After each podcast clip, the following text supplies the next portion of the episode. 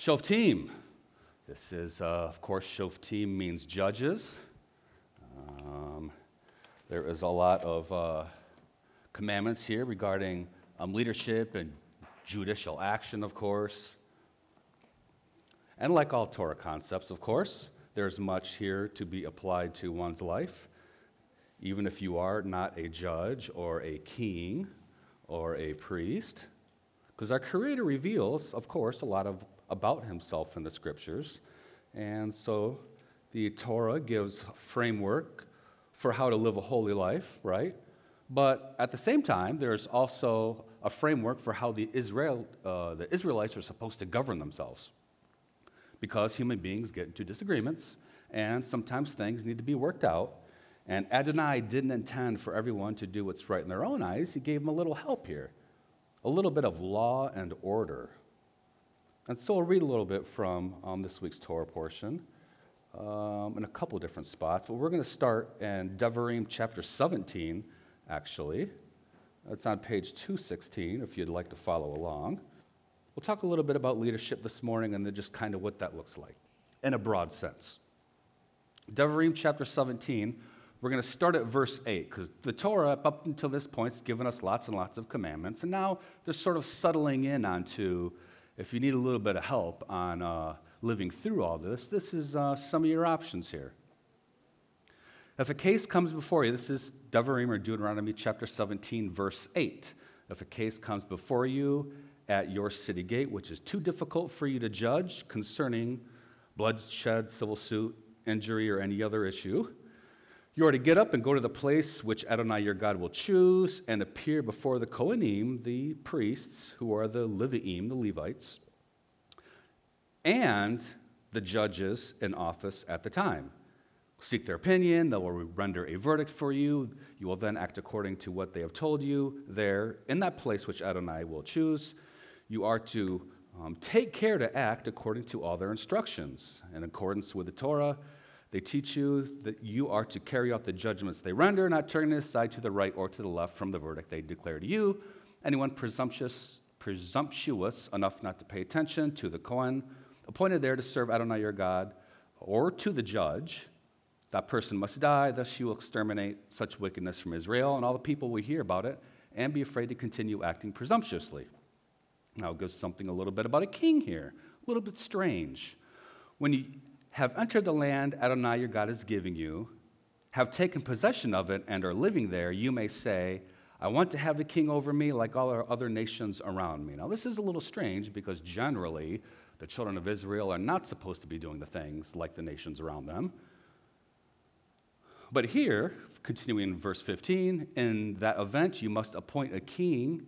You must appoint as king the one whom Adonai your God will choose. He must be one of your kinsmen this king you appointed over you. You are forbidden to appoint a foreigner over you who is not your kinsman. So ultimately, they still get a king. It seems uh, that Adonai is a bit reluctant to give them a king, almost as kind of how it reads, but they get a king. So we see a government system here with priests and judges and kings.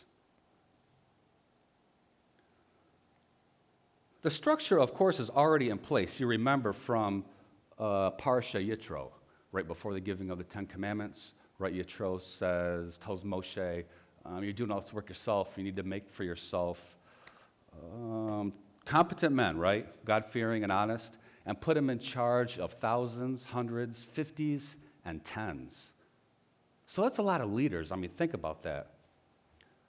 Well, if one out of 10 people is a judge, and that's what it actually says people who judge, um, shofet. It's right there in the Hebrew.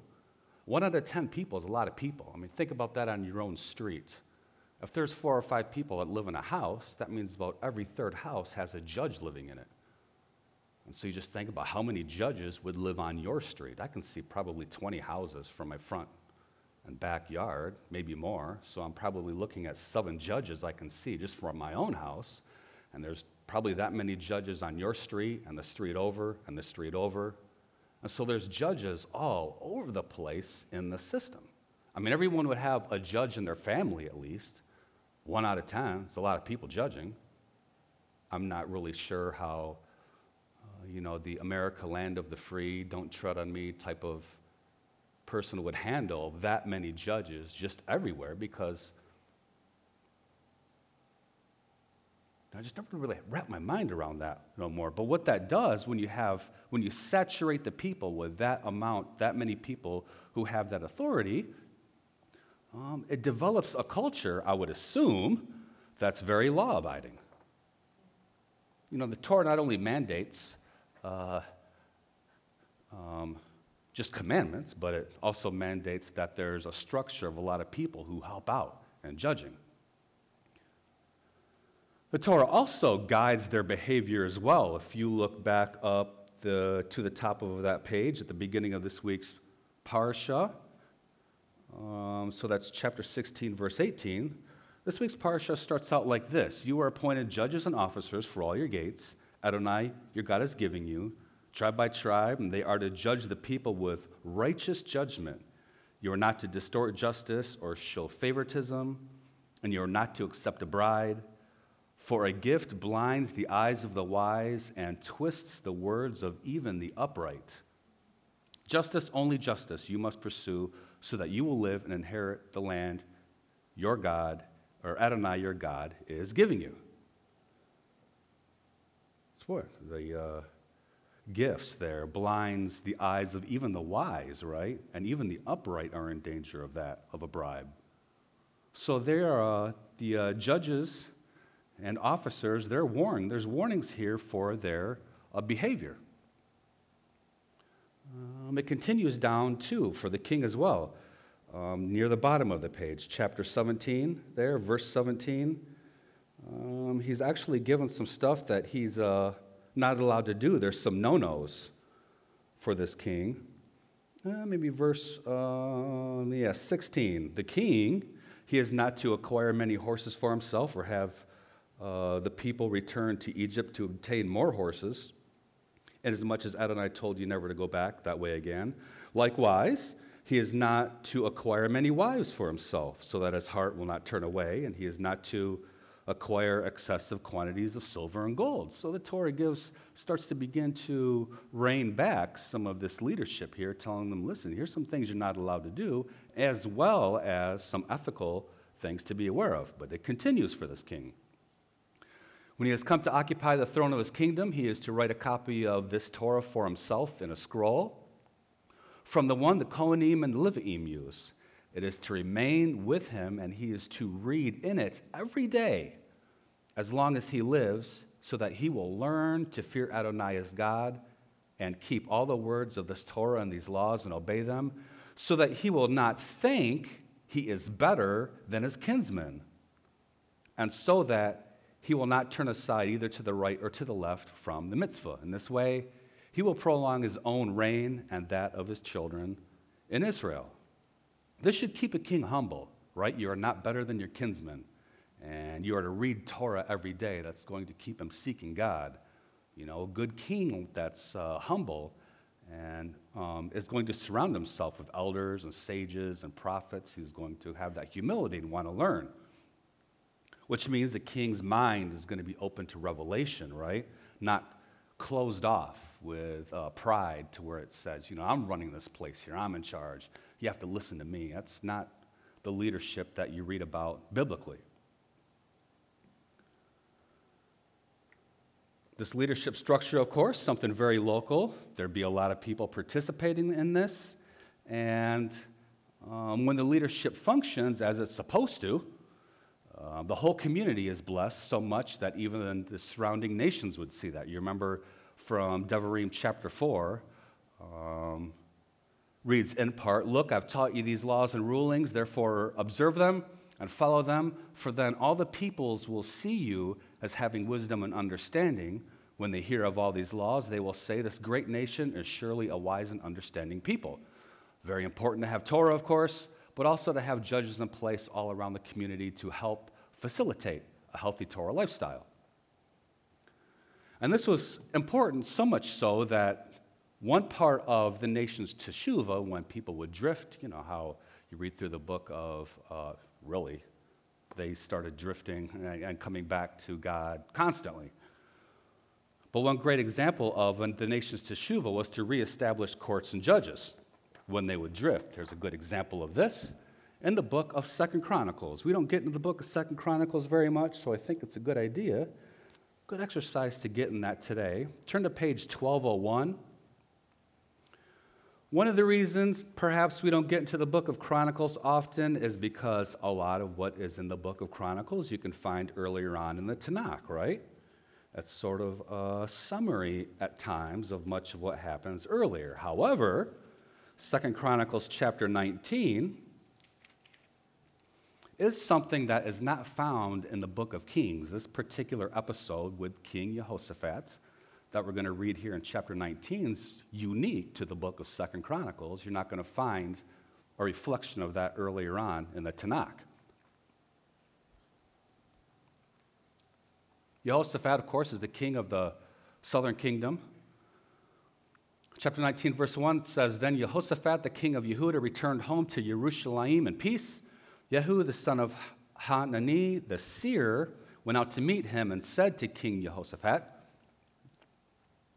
Should you help the wicked and befriend those who hate Adonai? He's getting, the king's getting rebuked here. Because of this, Adonai's anger is upon you.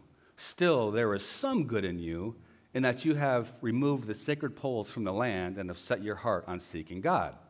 So, um, the king here is going to try to make a little bit of a, a restoration here, right? So Jehoshaphat lived in Jerusalem and again circled among the people, circulated among the people from Beersheba to the hills of Ephraim, bringing them back to Adonai, the God of their ancestors. He appointed judges throughout the land and all the fortified cities of Yehuda, city by city, and instructed the judges Think about what you are doing. You are not dispensing justice by merely human standards, but on behalf of Adonai. He is uh, with you when you deliver a verdict. Therefore, let the fear of Adonai be upon you. Be careful what you do. For Adonai our God does not allow uh, dishonesty, partiality, or bribe taking. In Yerushalayim, Yehoshaphat appointed some of the Leviim and Kohanim and clan heads of Israel to judge in matters concerning Adonai and in civil cases. After they returned to Jerusalem, he charged them here's uh, what you are to do faithfully and wholeheartedly in fear of Adonai. Wholeheartedly, there is uh, love shalom. It's like a, you have to have a heart of peace or a peaceful heart. Literally in the Hebrew, that's what that says. A peaceful heart in fear of Adonai.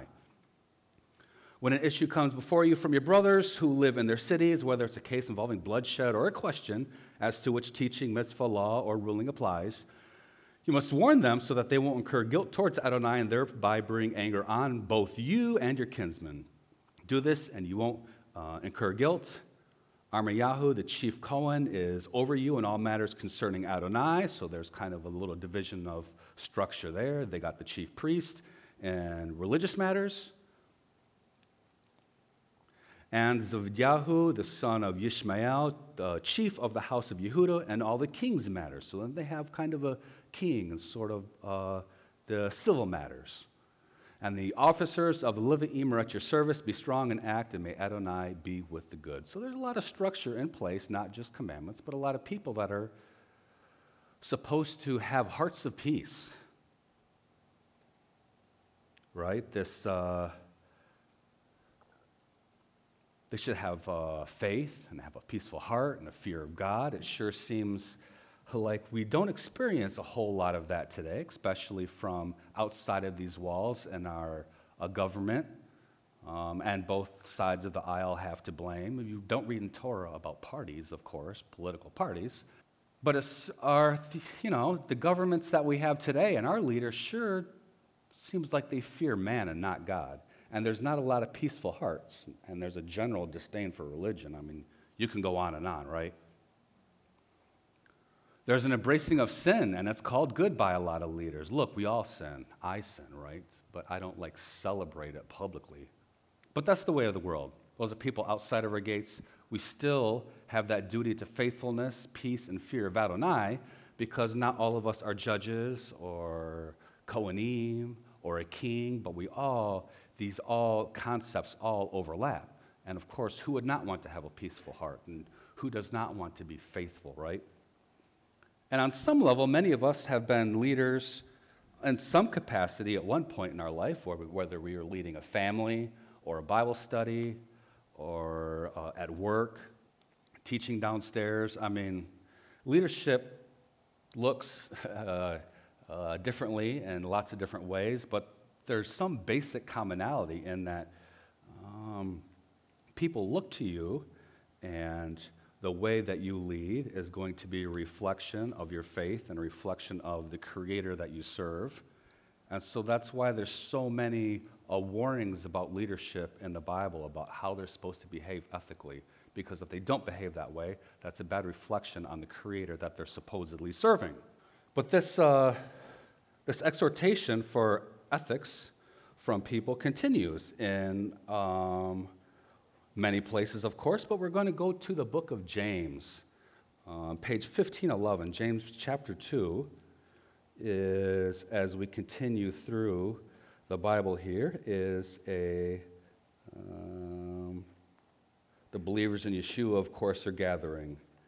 And they have communities, but yet not much has changed. Because it's still people, and there's still leadership, and there's still elders, and there's still Torah. So, and there's people still need encouragement to do the right thing. Not a whole lot changes through time because people are people. That's why we need encouragement because at times we slip a little bit. James chapter 2 begins like this My brothers, practice the faith of our Lord Yeshua, uh, the glorious Messiah, without showing favoritism right? Favoritism, the big, uh, terrible thing to have if you're a leader. Suppose a man comes into your synagogue wearing gold rings and fancy clothes, and also a poor man comes in dressed in rags. If you show more respect to the man wearing fancy clothes and say to him, Have this good seat over here, but then you say to the poor man, Oh, you go stand over there, or sit down on the floor by my feet, then aren't you creating distinctions among yourselves, and haven't you made yourselves into judges with evil motives. It's easy to do. Favoritism is something that it's just a, a human quality that is something that probably everyone's guilty of um, showing at one point or another, or to one degree or another. But you see how damaging that can be because ultimately there's evil motives there. There's pride, and if you have any kind of leadership position, that's very, very dangerous to have. We're to practice the faith of Yeshua, right, with humility, fairness, and impartiality. It's a good communal Elul exercise, I think, to um, ask ourselves are we judging everyone here with justice and impartiality in all the interactions we have, and with a peaceful heart? Rabbi Russ Resnik comments on this passage here. He says the synagogue, according to Yaakov, should be the one place where no one has to compete for attention, status, or affirmation, but where we, grantly, uh, where we grant these freely to all. Synagogue is, or should be, the place where the values of appearance and power, so dominant in our culture today, are overturned. Yaakov pictures this outlook as essential to real faith. My brothers and sisters, do not hold the faith of our glorious Lord Yeshua the Messiah while showing favoritism, of course. And we need that peace, especially here, because when you get outside these walls, it can be kind of rough out there. The secular world looks down on believers, and our government seems to distance itself from its biblical foundations, unfortunately. This was a conversation I was having with Gregory earlier this week. You know, I'm kind of picking through the Torah portions and trying to meditate on this stuff as the week goes by. And you know Gregory lives in Muskegon. He's not here today, but I think it was yesterday, the day before, we called, and sometimes we'll just chat about whatever, life. And I had some of this leadership stuff just swirling around in my mind. And I was watching the news, and I see some of these politicians, and I asked them, like, I just don't understand. Like, we're supposed to have the Spirit within us, right? Helping to encourage us to do good and do good deeds and study Torah and have new life within us. And I see some of these people, the leadership, and they're so passionate for evil and sin, it's almost strange to me. It's as if there's a spirit inside of them And so I was asking Gregory, what do you think about that? could they have a bad spirit? I mean, what does this even look like? I'm trying to figure out why some politicians are so excited about sin and evil, especially when a lot of them claim to be religious and go to church. It just seems kind of bizarre to me. That's how we got to the book of 1 Timothy. And we're going to close in the book of 1 Timothy because my friend Gregory said, well, think about this passage from the book in 1 Timothy. 1 Timothy chapter 4, page 1483. Uh, that'll be 1 Timothy chapter 4, page 14 and 83. When I was asking Gregory about what he thought, um, you know, as I'm lamenting some of my angst with our leadership in uh, this state, he said this. He said, Consider 1 Timothy chapter 4. So I turned there and I started to read, and it says, verse 1 the Spirit expressly states that in the Acharit Hayamim, in the end of days. Some people will apostatize from faith by paying attention to deceiving spirits and things taught by demons. Such teachings come from the hypocrisy of liars whose own consciousness uh, has been burned as if with a red hot branding iron. Their conscience has been like branded or maybe even hardened. I mean, I thought, I can see that because you have people, if you apostatize, that means you claim to have had faith, right? And you turn away from that faith. And you become a liar, and you're, it's almost as if your conscience is seared with a branding iron. I started to draw some connections there with him. And then you continue in chapter 6. Um, and verse 3 or just before verse 3, for the paragraph begins Teach and exhort people about these things. If anyone teaches differently and does not agree with the sound precepts of our Lord Yeshua the Messiah and to the doctrine that is keeping in godliness, he is swollen with conceit and understands nothing. Instead, he has a morbid desire for controversies and word battles, out of which come jealousy, dissension, insults, and evil suspicions and constant wrangling among the people whose minds no longer function properly and who have been deprived of the truth, so that they imagine that religion is a road to riches. And at this point, I stopped and I thought, you know, that does sound a lot like the leadership that we have. If their conscience has been seared, they love controversies and word battles, and there's a lot of jealousy and dissension and insults. You know, politics is a. Uh, um, something I don't get into very much anymore, just because it seems it's all, everyone's so angry, and it's just insults being thrown back and forth, and all these word battles. And many of them believe a religion is just a road to riches or a system that they don't want to have anything to do with. Unfortunately, that's the season of leadership that we have right now. But that's outside these walls. Inside these walls, we're given encouragement to be able to endure this. Continuing, it says, Now, true religion does bring great riches, but only to those who are content with what they have. For we have brought nothing into the world and we can take nothing out of it. So, if we have food and clothing, we will be satisfied with these. Furthermore, those whose goal is to be rich fall into temptation and they get trapped in many foolish and harmful ambitions, which plunge them into ruin and destruction. For the love of money is the root of all evils. Because of this craving, some people have wandered away from the faith and pierced themselves, yes, to the heart with many pains.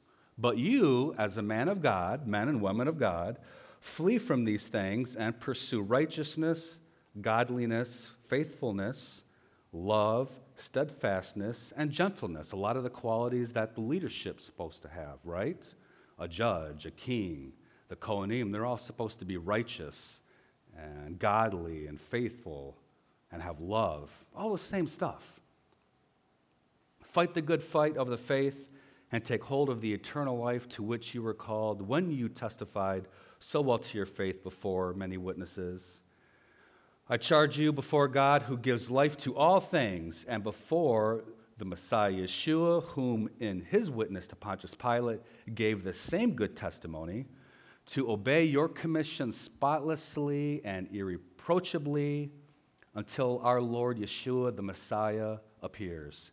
His appearing will be brought about in its own time by the blessed and sole sovereign, who is King of kings and the Lord of lords, who alone is immortal, who dwells in an approachable light that no human being has ever seen or can see. To him be honor and uh, eternal power. Amen and amen to that.